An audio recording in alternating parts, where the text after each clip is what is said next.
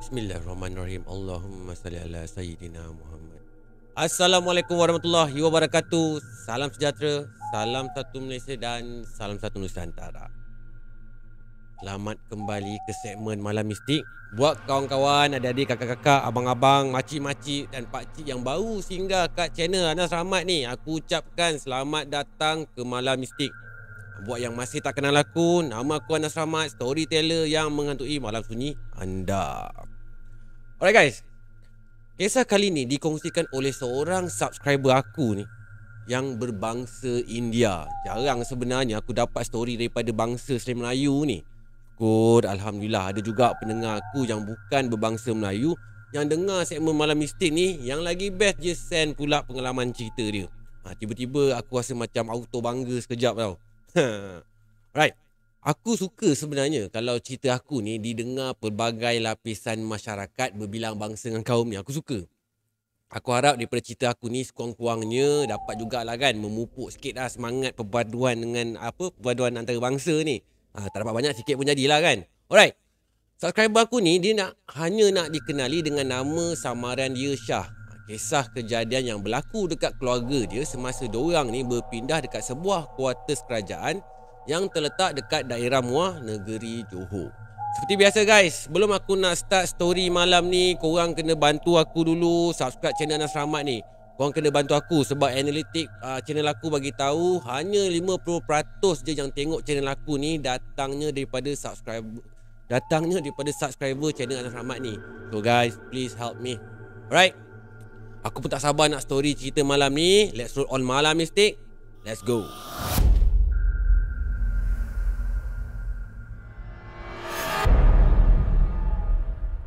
Kisah ni berlaku pada tahun 2014 yang masa tu Syah ni berumur 12 tahun. Untuk pengetahuan korang, Syah ni nama perempuan. Okey, nama perempuan bukan nama lelaki dan dia berbangsa India. Syah ni sekeluarga berasal daripada Johor Bahru. Ayahnya bertugas sebagai seorang anggota polis dekat uh, daerah Johor Bahru masa tu. Satu hari tu, ayah si Syah ni dia dinaikkan pangkat. Ha, lepas tu dia diarah untuk transfer ke daerah Muar negeri Johor. So ayah ibu Syah dengan dua kakaknya ni Rina dengan Lee ha, Atas didesakan tugas ayahnya tu Diorang ni sekeluarga terpaksalah ikut ayahnya tu Yang ditugaskan ke Muar waktu tu Dekat Muar tu Diorang ni dipindahkan dekat satu kuartus pegawai Masa mula-mula masuk kat dalam kuartus tu Diorang keluarga ni memang suka sangat dengan kuartus tu ha, Sebab saiz kuartus tu agak besar jugalah Ada lima bilik, dua hall Lepas tu fully furnished pula tu Quarters tu sebenarnya adalah apartmen tiga tingkat. Ha, dekat setiap tingkat tu hanya ada dua unit buah rumah je. Ha, diorang ni duduk dekat tingkat tiga. Bagi diorang sekeluarga ni, quarters yang diorang dapat tu sebenarnya agak selesa lah juga kalau untuk dimuatkan dengan lima orang sekeluarga tu kan. Masa bulan pertama diorang duduk kat quarters tu, memang tak ada apa-apa masalah pun yang berlaku. Ha, semuanya nampak normal dan aman je kat dalam quarters tu. Masuk bulan kedua Diorang tinggal kat apartmen tu Barulah kejadian mistik ni Mula berlaku kat diorang Yang first kali terkena Adalah kakak sulung si Syah ni Yang namanya Rina. Satu hari tu Rina ni dia tinggal seorang-seorang dekat rumah. Dalam waktu petang macam tu Masa Rina ni masuk kat dalam toilet nak mandi Masa tengah dia cuci muka Tiba-tiba Dia perasan ada satu lembaga. Muka lembaga tu hitam Berdiri betul-betul dekat sebelah dia. Ha, Mula-mula tu Dia taklah terasa takut sangat. Ha, Sebab dia rasa mungkin apa yang dia nampak tu Mungkin just imajinasi dia je kot. Just imagine dia je kot. Mungkin lah kan dia fikir masa tu. So lepas dia siap-siap mandi tu Terus ada keluar daripada toilet. Ha, Masa tengah dia nak pakai baju Masa tengah dia berdiri kat depan cermin makeup tu Sekali lagi dia ternampak sosok tubuh lembaga yang sama. Ha, Dia nampak melalui reflection cermin makeup dia tu tau. Makhluk tu Cantik je duduk dekat atas katil bilik Serina ni Tapi dia kuatkan semangat dia je masa tu Walaupun hanya Tuhan je yang tahu betapa nervousnya dia masa tu Dia just fikir positif je. Mungkin apa yang dia nampak tu mungkin hanya imajinasi dia je agaknya. Dia fikir macam tu je.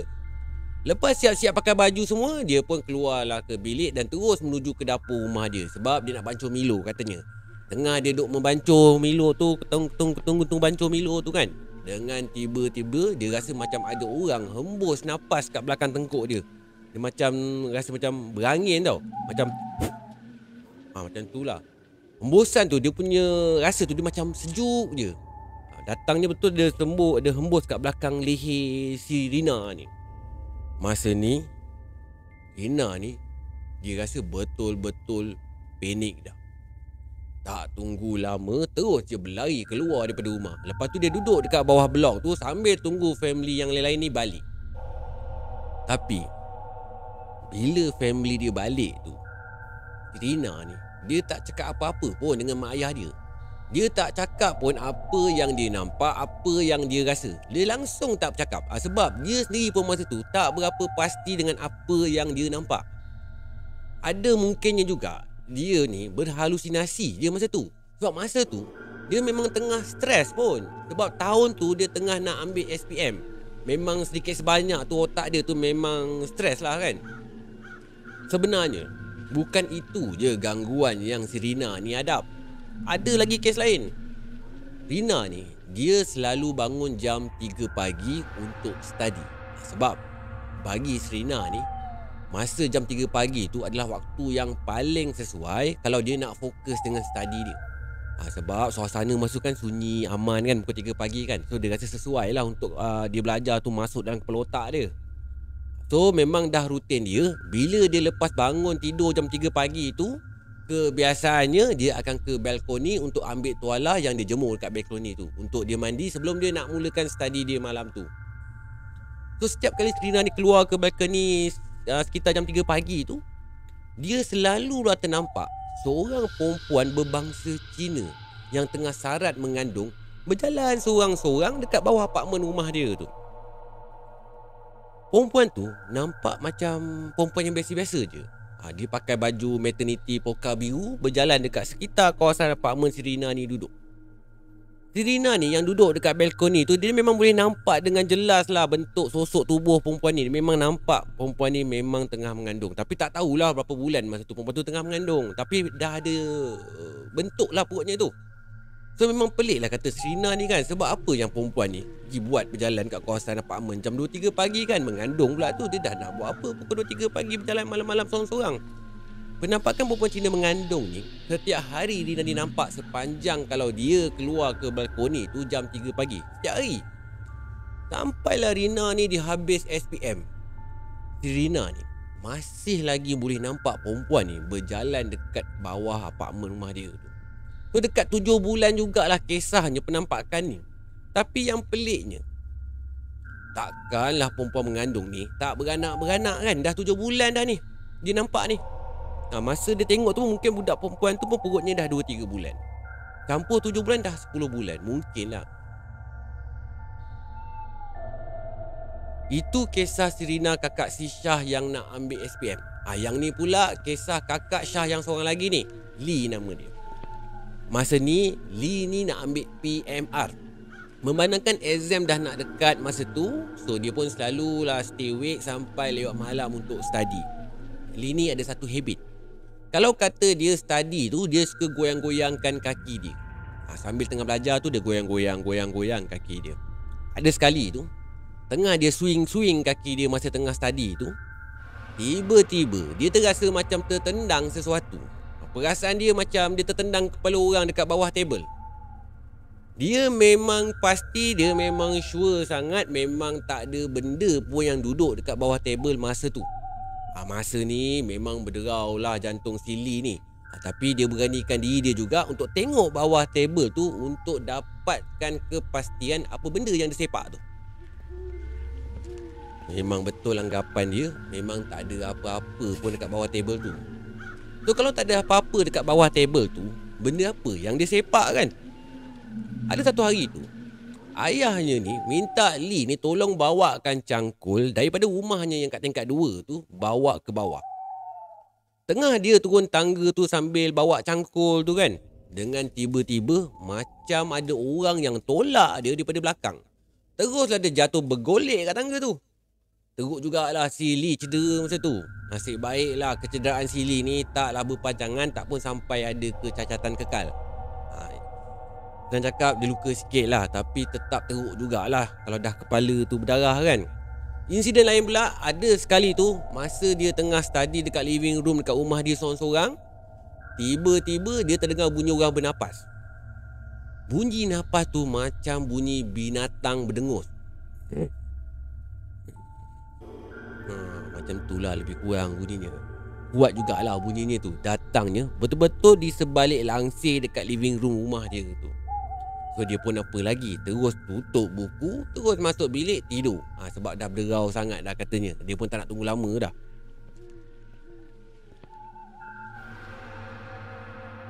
Kes ayah si Syah pula. Kes ayah si Syah ni pula Ada satu hari tu Ayahnya ni habis kerja lebih kurang pukul 2 pagi. Malam tu dekat koridor dengan kawasan tangga apartmen yang Syah ni duduk, kebetulannya lampu memang tak berfungsi langsung. Ha, tapi nasib baiklah ada lampu kat tiang jalan tu kat depan apartmen tu. Ha, boleh lah juga kan sama-sama ni ayah dia nampak nak jalan kaki nak panjat tangga naik ke rumah tu. Tengah ayah dia ni duduk nak naik tangga tu, tiba-tiba ayah dia ni dapat rasakan macam ada satu bayang-bayang tau yang duduk ikut dia jalan daripada belakang. So bila ayah si Syah ni dia rasa macam ada yang mengekori dia tu kan, yang ada orang ekor dia kan. Ayah dia ni pun teruslah paling dengan kepala dia ke belakang. Niatnya dia nak tahulah siapa yang jalan dekat belakang dia. Terus tiba-tiba dia rasa ada orang yang tolak dada dia tu. Tolak kan tu bukan jenis tolak yang lembik macam sajat tau. Bukan jenis lembik-lembik tu. Ha, tapi jenisnya kuat macam ala-ala hak organ tu. Ha, tapi yang bestnya dia cuma dapat rasa orang yang tolak je Tapi tak ada orang pun kat depan ayahnya masa tu Tolakan tu punya kuat Sampaikan ayahnya si Syah ni Bergolek terjatuh dekat tangga Tapi nasib baiklah tak ada kejadian serius masa tu Yang berlaku kat ayahnya masa tu Nak dijadikan cerita Ada sekali tu Kucing si Syah ni Dia termasuk dekat rumah satu uncle ni Rumah uncle ni dekat tingkat satu. So Rina ni dengan si Syah ni pergilah rumah uncle ni untuk pick up kucingnya yang masuk ke rumah orang tu. Masa masuk rumah uncle tu, Diorang berdua ni nampak kucing tu tengah duk cakar-cakar pintu bilik kat tengah rumah uncle tu. So Rina dengan Syah ni pun teruslah ke arah bilik yang dia nampak kucing dia duk cakar-cakar tu. Dia nak pick up lah kucing dia kan. Tengah dia nak ambil kucing dia tu, diorang berdua ni terperasan Diorang ni terperasan keadaan dengan suasana kat dalam bilik tu melalui gap pintu yang terbuka tau. Diorang ni pelik gila sebenarnya bila terperasan dengan keadaan tu. Sebab keadaan rumah uncle ni sebenarnya memang bersih gila. Tapi tak sama keadaannya kat dalam bilik tu. Bilik tu nampak kotor gila. Lepas tu bau je pula kempam macam... Lepas tu baunya macam bau kusam tau. Diorang berdua ni agak mungkin dah lama sangat bilik tu tak berkemas tu yang jadikan suasana macam tu kan Tapi yang heran Tempat lain kat kawasan rumah uncle ni Semuanya kemas Cuma bilik tu je yang macam tak terurus langsung. Diorang ni fikir mungkin uncle ni duduk seorang-seorang kat dalam rumah tu. Dia bujang kan uncle tu kan? Memang tak ada orang yang nak bantu dia tu kan? Tu yang dia malas agaknya nak kemas bilik tu kan? Tapi yang pelik tempat lain ni bersih. Tapi kenapa bilik tu kotor? Kadang-kadang tu bila diorang lalu dekat rumah uncle tu Time uncle tu pergi kerja yang peliknya Kadang-kadang ni Diorang ni boleh dengar ada bunyi Kelentang kelentung tau. Bunyi kuali kelentang kelentung Kat dalam rumah uncle tu Seolah-olah Macam ada orang yang tengah memasak. Kadang-kadang tu bukan setakat bunyi kuali je. Dia datang dengan package bau lauk. Bau lauk kena tumis sekali. Persoalannya Kalau uncle tu pergi kerja Kalau uncle tu pun bujang Of course rumahnya tak ada orang kan. Tapi soalnya Siapa yang duduk memasak kat dalam rumah uncle tu? Kalau rumahnya tu tak ada orang. Tu berbalik pula pada kisah kucing keluarga si Syah ni. Ada kadang-kadang tu, kucing si Syah ni dia macam berlari kat satu sudut dekat rumah dia tu. Lepas tu dia mengiau-ngiau macam kucing minta makan kat seorang. Padahal tak ada orang pun dekat situ.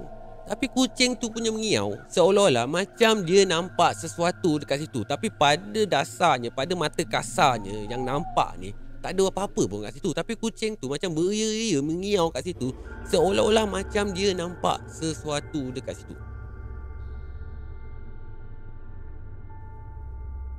Tak lama lepas daripada pelbagai siri kejadian pelik yang berlaku kat rumah diorang tu Syah pula jatuh sakit. Angin tak ada, ribut tak ada Tiba-tiba Syah ni sakit. Sakit si Syah ni Bukan sakit biasa-biasa. Sampaikan mata si Syah ni Hampir-hampir menjadi buta. Ha, Hampir nak buta. Lepas tu pula Dia dah tak mampu nak berjalan. So memang kronik sebenarnya sakit si Syah masa tu. Tapi yang peliknya bila mak bapak si Syah ni Dia bawa Syah ni pergi jumpa doktor. Doktor cakap Yang Syah ni Dia tak ada apa-apa sakit kronik pun tau. Dia minta keluarga si Syah ni Bawa si Syah ni pergi ke pakar psikiatrik Untuk dapatkan rawatan susulan dekat sana. Pelik kan? Mata buta Tak boleh berjalan Tapi nak kena pergi rawat dekat pakar sakit jiwa Kan pelik bunyinya. So bila sakit Syah ni perubatan moden pun tak dapat nak kesan Dalam masa yang sama Ayah si Syah ni dia pun tanyalah dengan kawan-kawan dan keluarga terdekat kalau ada yang dapat bantu dengan masalah si Syah ni. Akhirnya adalah salah seorang keluarga terdekat si Syah ni. Dia yang datang tolong bantu. Dia datang tu dia bawa sekali dengan lima orang sami untuk bantu ubatkan si Syah ni. Tengah sami lima orang tu ubatkan si Syah, salah seorang daripada ketua sami tu dia bagi tahu dia suruh ayah si Syah ni bawa semua ahli keluarga dia untuk berpindah daripada rumah tu secepat mungkin. Rumah tu memang dah tak selamat dah untuk diorang sekeluarga ni duduk. Sebab kat rumah tu ada penghuni lain yang memang tinggal kat dalam rumah tu. So ayah si Syah ni bila dia dah dengarkan nasihat Sami tu macam tu, dia pun ambil keputusan untuk pindah daripada rumah tu secepat mungkin. So lepas daripada saat tu memang diorang sekeluarga ni dah tak tunggu lama dah. Terus diorang sekeluarga ni packing-packing barang Lepas tu cari rumah untuk pindah secepat mungkin Akhirnya, diorang sekeluarga ni pindah ke rumah baru yang tak berapa jauh pun daripada kawasan quarters tu. Pada hari terakhir diorang kat sana, masa diorang ni tengah sibuk-sibuk angkat barang untuk pindah tu, diorang ni ada terserempak dengan seorang aunty ni. Aunty ni pun penghuni juga kat kawasan apartmen tu. Aunty tu tinggal dekat tingkat 2 ha, Yang si Syah ni tingkat 3 Kes senang cakap bawah rumah Syah lah. Aunty tu tanya. Dia tanya dekat keluarga si Syah ni. Ada tak siapa-siapa yang duduk dekat rumah Yang depan dengan rumah Syah ni? Sebab suami aunty ni Selalu dia terserempak Ada seorang perempuan Cina yang tengah pregnant Naik tangga ke tingkat 3 Dia selalu dia nampak. Ha, Suami aunty ni sama macam ayahnya si Syah ni. Dia kerja polis juga. Ha, So kadang-kadang tu Kalau dia balik lewat sampai jam 2-3 pagi tu Selalulah dia terserempak dengan perempuan yang mengandung ni Tengah berjalan kaki naik tangga menuju ke tingkat tiga. Tapi Bila suami aunty ni duk tegur perempuan tu Perempuan tu dia just buat bodoh je. Seolah-olah macam buat tak nampak je suami aunty tu yang tegur dia. Lepas tu dia teruskan aja jalan naik tangga menuju ke tingkat tiga apartmen tu So Serina ni yang dengarkan cerita anti tu Teruslah dia teringatkan penampakan perempuan ni Melalui balkoni rumah dia. Apa yang anti tu cerita Apa yang anti tu cakap Memang sama dengan apa yang dia nampak Daripada atas atas balkoni tu.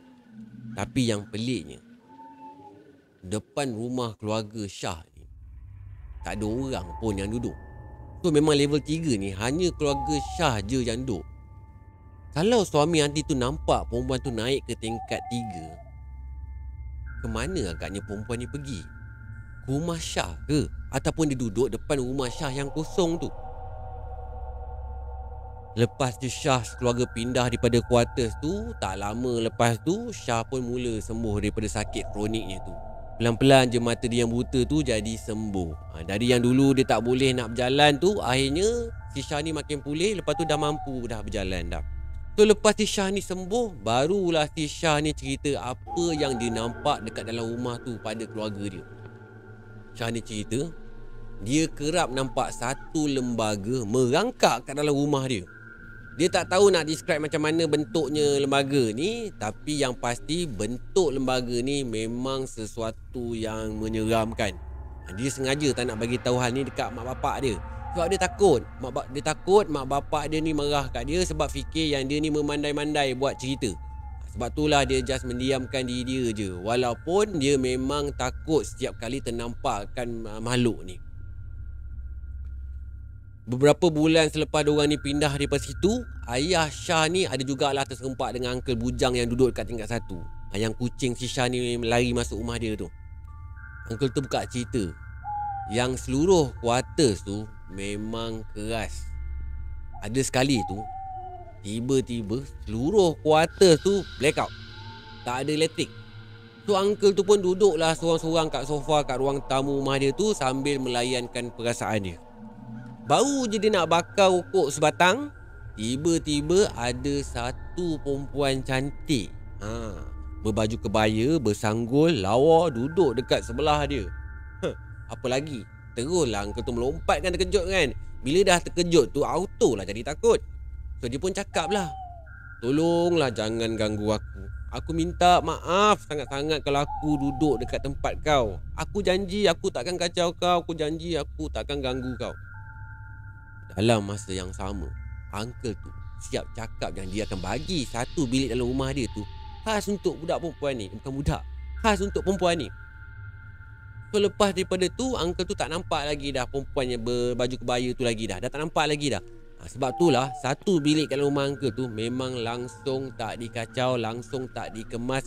Lepas tu dibiarkan macam tu je. Sebab tu lah si Syah dengan Rina nampak bilik tu Nampak macam comot Lepas tu kusam. Sebab uncle tu memang sengaja biarkan bilik tu kosong Lepas tu tak ada penghuni. Lepas tu tak kemas tu.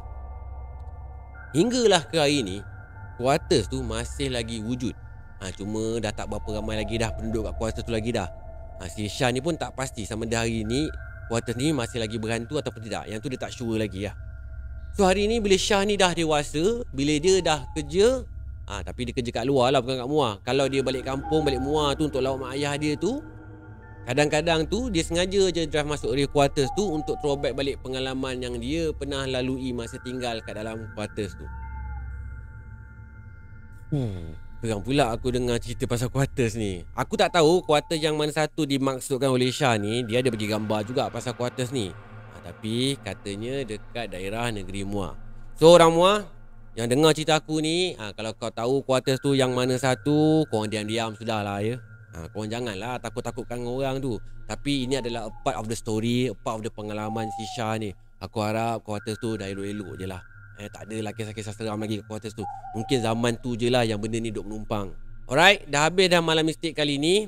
Terima kasih buat Syah yang sudi kongsi pengalaman seramnya dekat aku Untuk aku sampaikan balik kat korang di segmen malam mistik ni. Buat kawan-kawan lain yang dah hantar cerita ke aku Tapi aku belum story lagi kat Malam Mistik ni Aku harap korang kena bersabar sikit. Ha, Sebab ada waktu kadang-kadang cerita korang hantar tu Jalan ceritanya macam huara So aku kena ambil waktu untuk fahamkan dengan study balik cerita korang tu. So aku minta sedikit masa. Aku minta maaf kalau aku terpaksa ambil waktu sikit untuk sampaikan balik cerita korang tu. Sebab aku ni jenis detail sikit orangnya. Ha, Tapi buat yang baru nak hantar cerita ke aku tapi tak tahu macam mana nak hantar cerita korang tu Korang boleh kongsikan pengalaman mistik korang tu Dekat malammistik.gmail.com Ataupun kat mana-mana sosial media aku Yang aku dah letakkan pun linknya kat bawah ni. Alright Sampai sini je Malam Mistik kali ini. Hingga kita jumpa lagi di next Malam Mistik. Jangan lupa belanja, like, comment, share dan subscribe channel aku ni guys. Assalamualaikum warahmatullahi wabarakatuh. Salam sejahtera, salam satu Malaysia dan salam satu Nusantara. Good Bye. Malam mistik.